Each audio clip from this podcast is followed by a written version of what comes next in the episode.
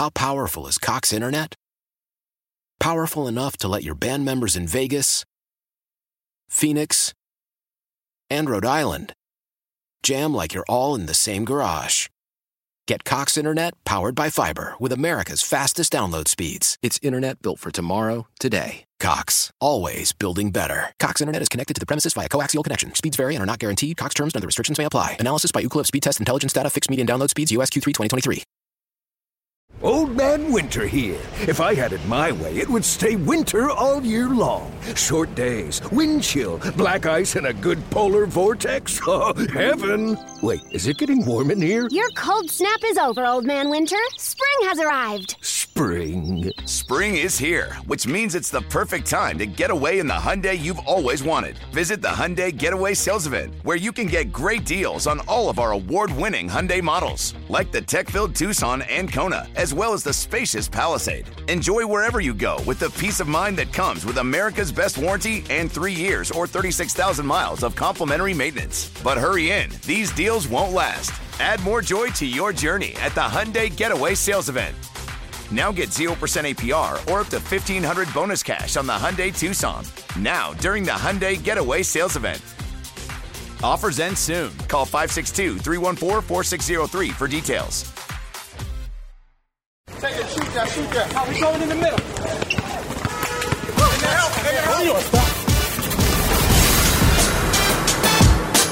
Welcome to City Game, your Brooklyn Nets podcast on WFAN and radio.com. Here's your host, Steve Lichtenstein.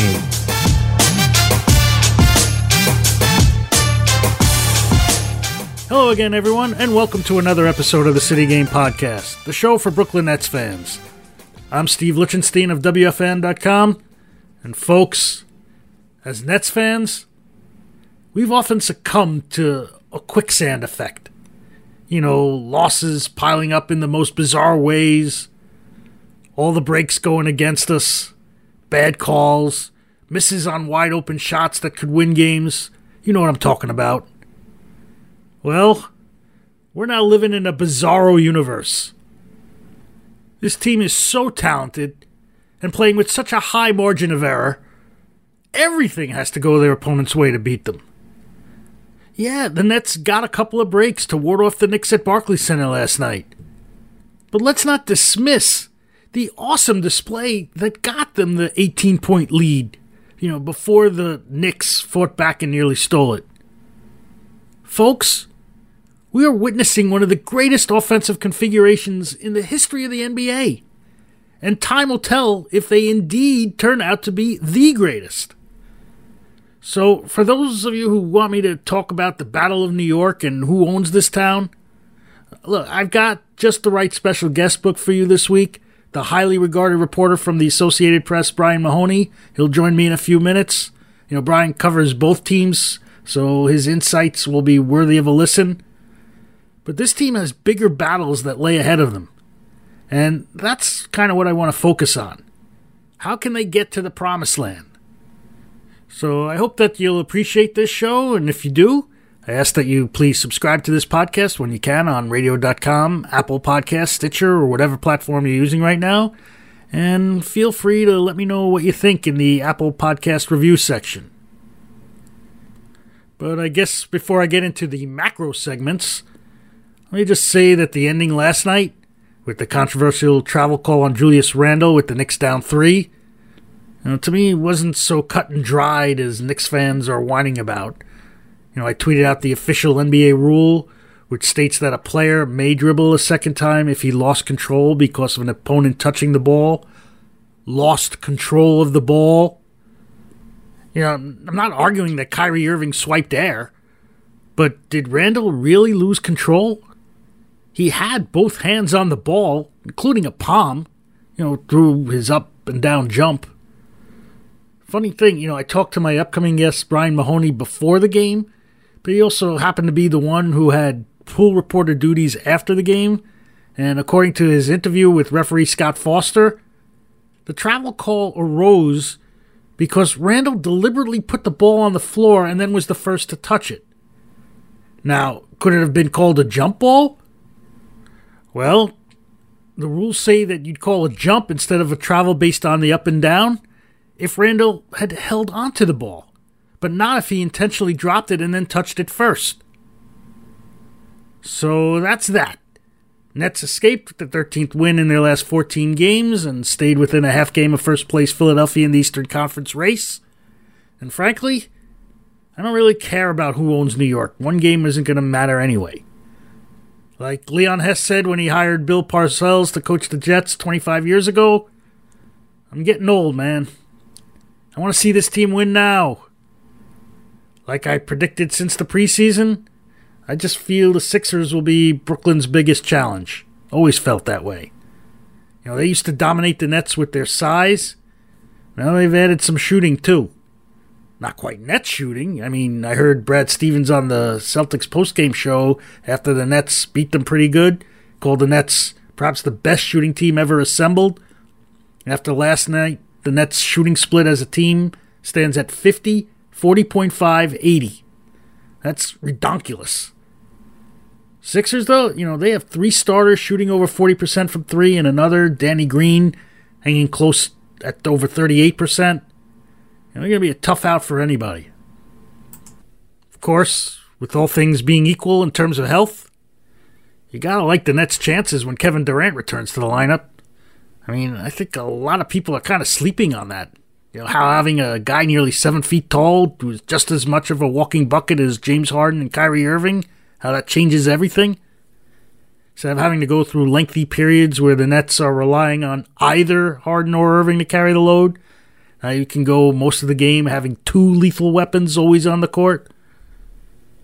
I, I'm going to say this about Harden. You know, given how much he's playing, leading the league in minutes per game by nearly a minute over his closest competitor, and that's need to be monitoring him a bit.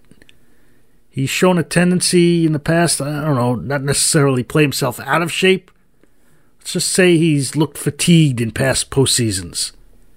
And he may be feeling that a little bit now. He's missed I mean, at least his last 11 three point attempts in the last two plus games. Look, you know, he's still the most dominant player on the court most nights. Against the Knicks, became the first net ever to post a triple double with at least 15 points, assists, and rebounds. And, you know, I've talked in the past about how his passing has been sublime, his post defense underrated, and now you can add leadership to the list of his MVP type attributes. Again, last night the cameras caught him in heavy conversation with DeAndre Jordan, trying to get his head right. But could the wear and tear of this condensed season be weighing on him? Again, you know, I just think the Nets will have to monitor that. And speaking of the Nets' vaunted performance team, what's Blake Griffin been up to? I mean, I got all excited last week when the Nets won the bidding war for him after Detroit bought him out, but he's yet to suit up in a Nets jersey. And he swears he's not injured, just needs some time to, quote, ramp up, unquote. So before last night's game, I asked Nets coach Steve Nash where Blake's at, and here's the clip. Hi, Steve. I just wanted to see if you could give us an update on what Blake has been able to do. Is he performing with the Stay Ready group? Is he playing three on three? He he. I don't know that he's played much three on three. He practiced with us once. Um, coming out of the break, he's working out every day. He's with the performance team every day, so he's continuing to ramp up. But he's he's healthy enough to play. We're just trying to to work on some of his physical deficiencies um, to to improve to help the knee and also ramp up his activity so that he can have a safer return to play. So we just keep monitoring it, keep building, um, and you know we'll have him back at some point here. That was Nets coach Steve Nash, who on one hand talked about how Blake is not injured, and on the other said he's worried about the knee that he had surgery on. So, you know, I talked last week about how Nash will have some big rotation decisions to make when and if everyone gets healthy. And the degree of difficulty on those decisions seems to rise every game Nick Claxton plays. Now, I'm going to try to keep from going overboard on the hype train here, but man, he's impressive. Honestly, you know, I thought he'd have more of an impact on offense than defense with his ability to handle the ball and shoot. But really, it's been his footwork on D that's made me rethink things overall in the big picture. You know, he's not quite bulky enough to handle someone like Joel Embiid in a playoff series, but you have to love things like the way he can switch out onto guards or provides help at the rim while still also getting to those second and third jumps that end possessions with rebounds. According to NBA.com, opponents are shooting just 45% when he's been the closest defender. That's really good for a big man. Nets have a net rating of plus 19.4 in the 127 small sample size minutes he's played over the eight games since he's returned from his leg injury. And a lot of those minutes have been shared with Jeff Green. So I had to ask Green about what he's seen from the sophomore Claxton, and here's the clip. Hi, Jeff. Uh, you're sharing the court a lot with Nick lately. Just wanted to know, uh, you know, a very talented player, but what really stands out to you that makes you think the Nets have something special? Uh, I mean, first of all, he's young. He's young as hell, and you know that his he's he's asking good questions uh, about learning, um, learning his position. Uh, his IQ is really good. A guy who can put it on the floor, um, you know, finish at the rim, um, one through five switching, guarding every position. So I mean, that in itself right there is is big for what we do, and I think that's something that'll help him along the way. Um, I mean, when you're establishing that this early in his career and he's capable of doing it, it'll only make him better uh, down the line. So um, he's been working, working his ass off, uh, getting better each day.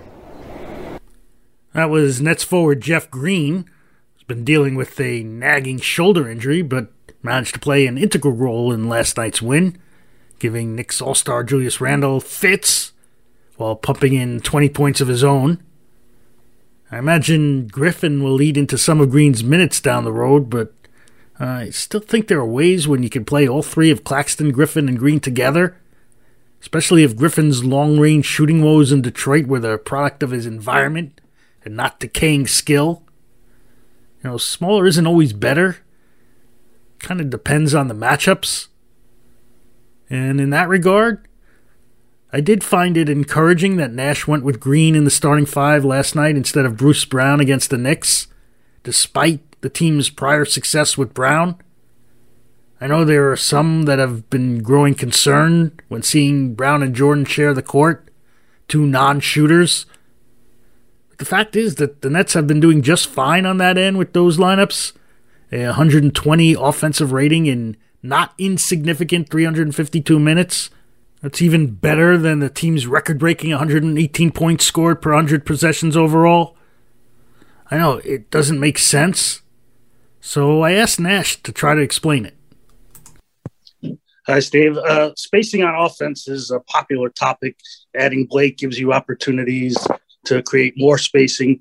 Yet you guys are crushing teams when you have Bruce Brown and DeAndre Jordan share the court, two guys who score pre- predominantly in the paint. Uh, what did you What do you make of that?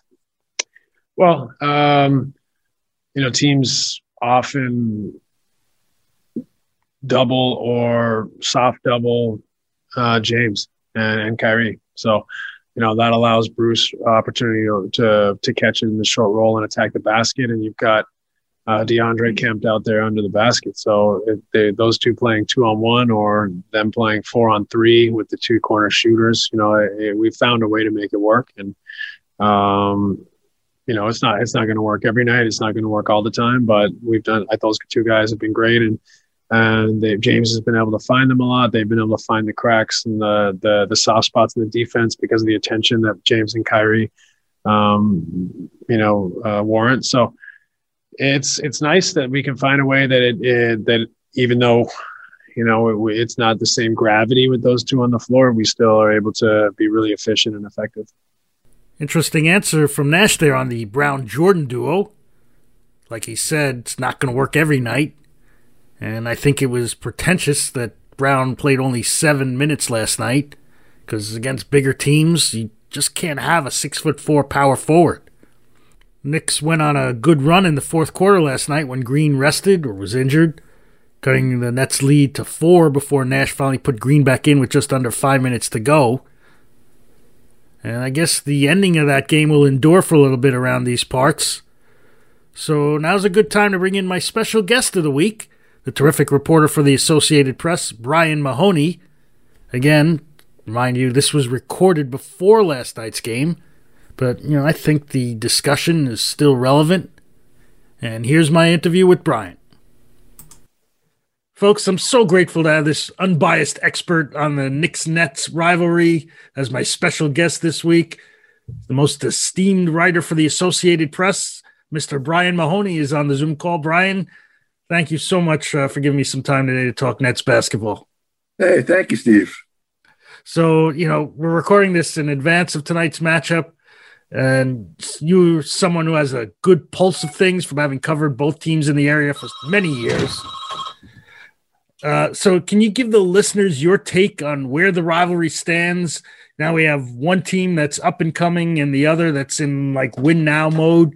You know, the Nets are surprisingly the ones, you know, with the higher expectations, and most importantly, you know, if there was a full house allowed tonight at Barclays Center, what do you think the ratio of Nets fans to Knicks fans would have been?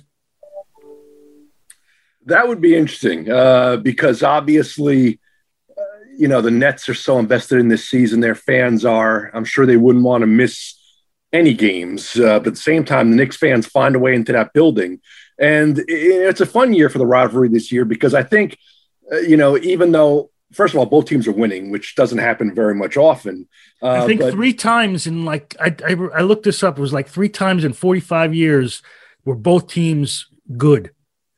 Is that right? Wow, Something like that. I, I, I, wouldn't be too surprised, as bad as that sounds. But you know, and the Knicks fans, Knicks are winning just enough that their fan look. They're not expecting to be at the Nets level this year, but where they are feels like a win compared to where they've been the last few years, and even what some of the expectations were this year. So, uh, you know, both teams are upbeat, both fan bases are upbeat, and yeah, it would have been a lot of fun to have a packed building uh, for that game, the ESPN game, and everything like that.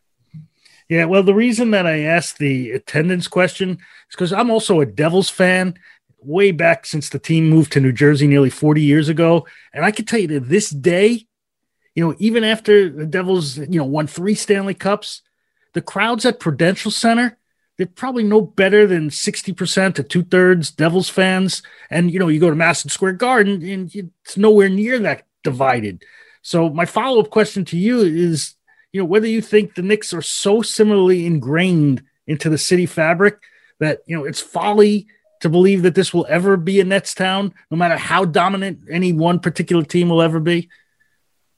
Uh, I don't think it could ever get to be a fully Nets town. And I don't even know if the Nets uh, feel that way. Uh, the Knicks is, you know, it, it's funny. So if you hear through the years, uh, you know, other players, fans talk about the Knicks as this, you know, great historical franchise. They're viewed kind of better than they really are. Uh, they, they are really they're a franchise that's won two titles and that's been terrible for many, many, many years. But somehow, uh, because of I guess the building, because of the location, because of all that other you know, different stuff that's not the stuff on the basketball court, the Knicks are viewed as this, you know, sort of legacy team a little bit. And they have an enormous fan base that has kind of stuck with them even through some bad years. And and yeah, I don't think the Nets can ever really catch that. I think the Nets can, you know, win more titles, maybe. I think they can do a lot of better stuff, maybe get some better local TV ratings, all that kind of thing. But to ever think they could be New York's team, uh, I think is probably a little more than you know maybe they can aspire to.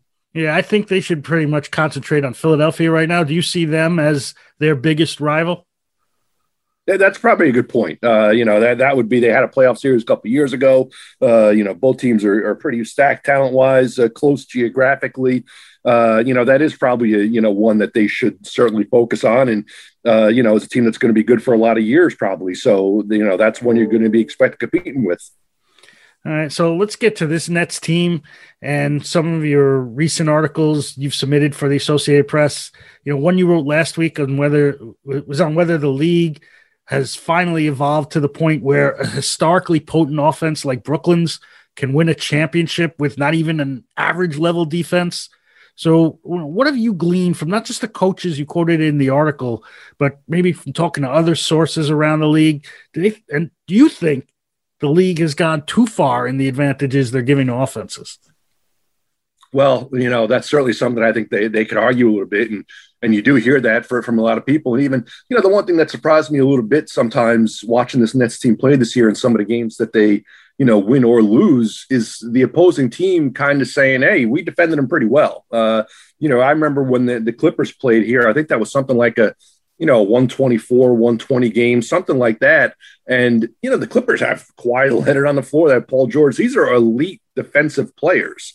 And Paul George said, you know, they, they made some tough shots. We defended them very, very well. And if you could defend a team very well, used to be you'd hold them to 100 points and maybe 95.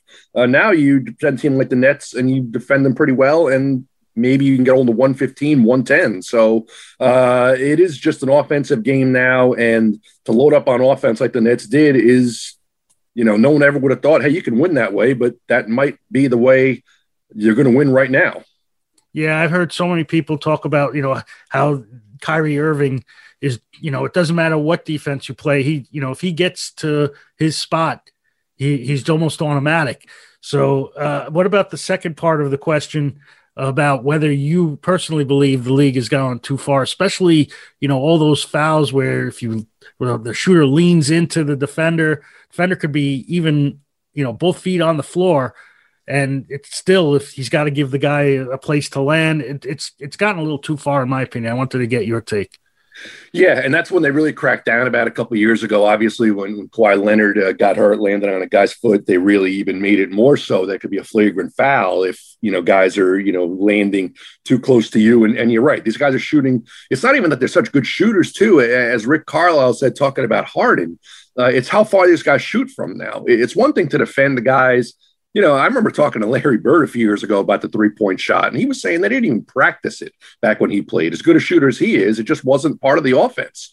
And now you have guys not even just shooting three pointers, they're shooting 30 foot three pointers. And, you know, so have to come and play that far out, and then you can't hand check them if they try and drive by you. Uh, I just don't know what the answers defensively are right now. And it's pretty clear that even some great coaches don't either.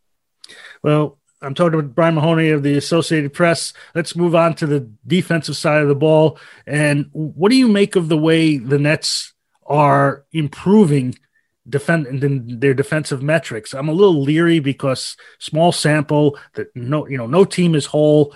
Do you see this method in terms of the constant switching? Do you think that is a route that can be successful in the playoffs?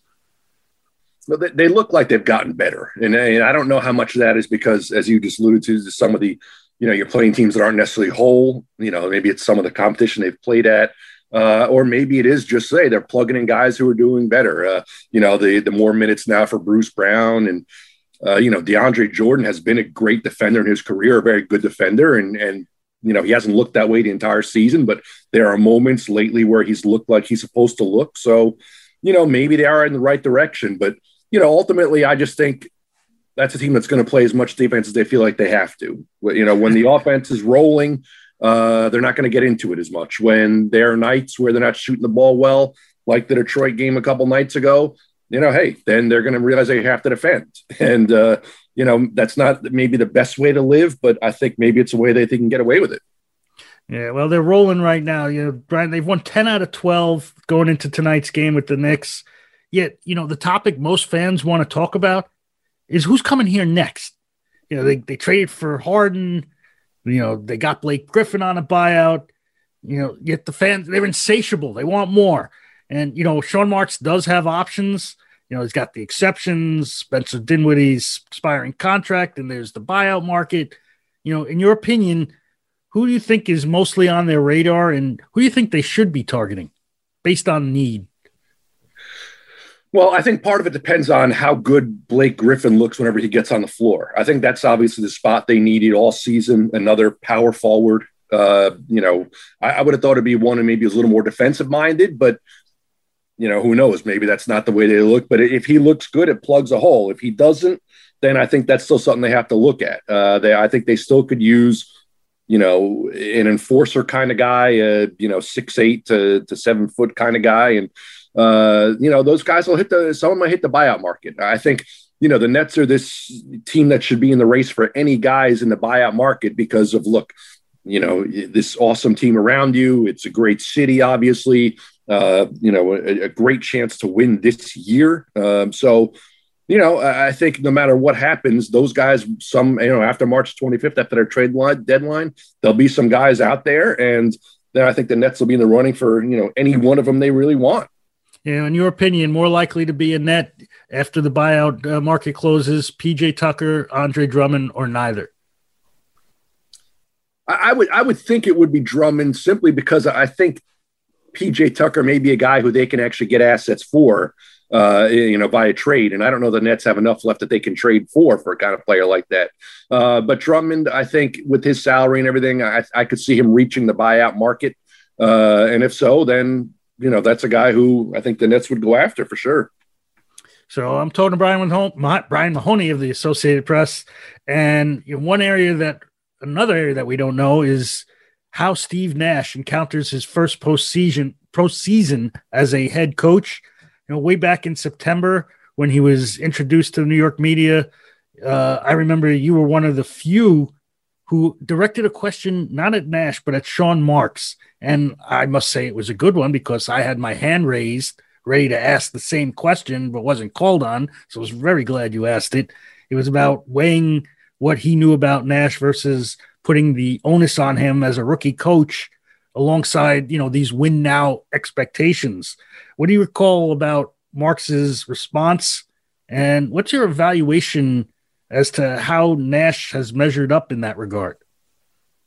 Well, it's interesting, Steve, and, and you know you're right. I think we we were kind of you know thinking something that I think needed to be asked about. You know, when you put a team like this together, and you know, there's so many coaches out there who they probably could have gotten, you know, who are veteran coaches in, in a team that's ready to win now. But you know, Sean Marks didn't really hire Steve Nash because of his coaching acumen. He, he hired him in a lot of ways because of uh, he called him a connector, if I recall, like a guy who can really bring teams together. And uh, you know, he talked about the, the bringing the joy of the game and everything. And I think that does matter more this year than a lot of other years with all the you know COVID problems and the inability to practice a lot and not knowing who's going to be on your team sometimes and certainly, you know, Kyrie Irving's situation taking time away from the team. I think that stuff is a lot of that maybe just a regular basketball coach couldn't have handled.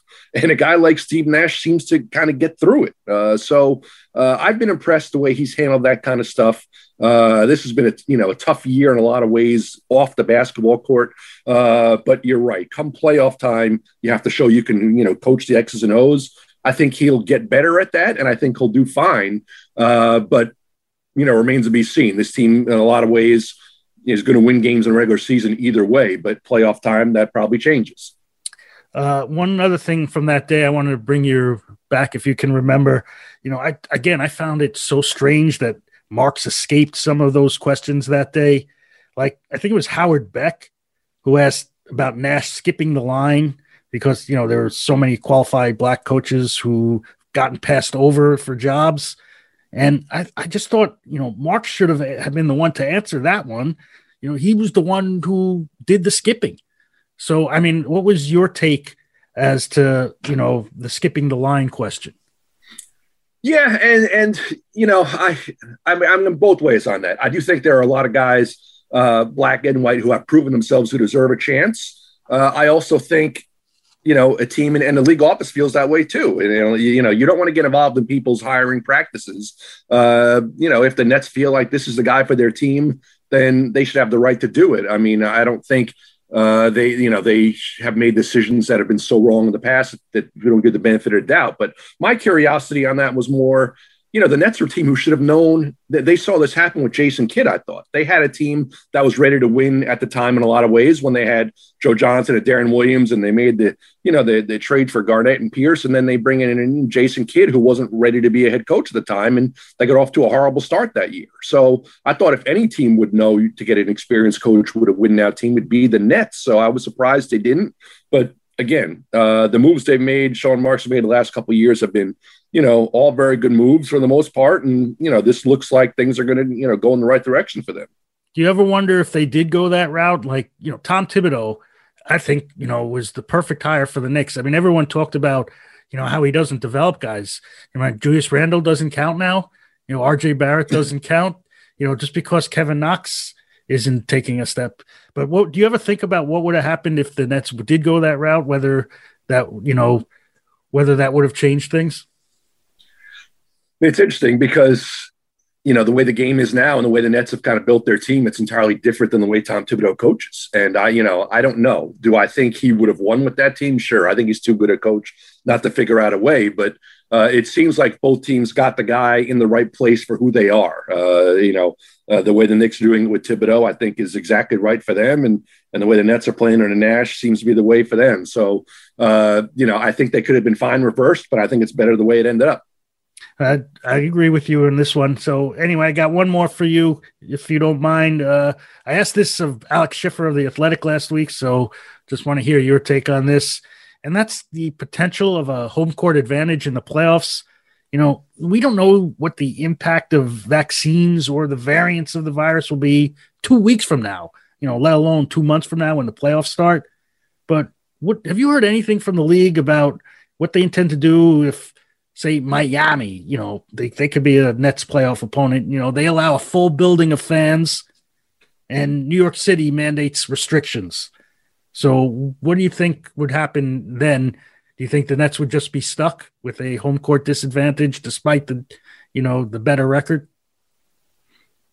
You know, probably. I mean, I think I think Steve, the, the league thinks they'll be able to increase the capacity as the season goes on, but I don't know that they will get anywhere near the ability to get you know close to full. Uh you know if you're talking about the regular season ends mid-march uh, i'm sorry mid-may and uh, you know vaccines they hope will be open to everyone you know sometime in may. And you know there's really no way you would think enough people vaccinated you know to be in the playoffs by june july that they could really open up the whole building. I mean if they can get close to half i think that would be great. I don't really know if that's doable. I don't think they get much more of that but but yeah i mean there may be some states who get more people and they allow more people in, as we're seeing with like the Texas baseball team. Uh, but uh, you know, I, I, think the Nets and the Knicks, you know, if they make the playoffs, I, I, don't think they're going into it thinking they have anywhere near close to a full building this year. It'd be great if it happened, but I think it's a little too much to ask, unfortunately. Yeah, I don't think the league is turning down money, especially in the playoffs.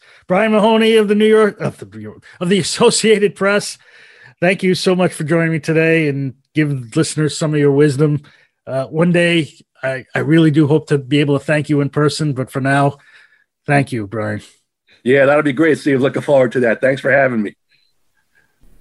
Good stuff there from a really good guy, Brian Mahoney of the Associated Press. Thank you again, Brian.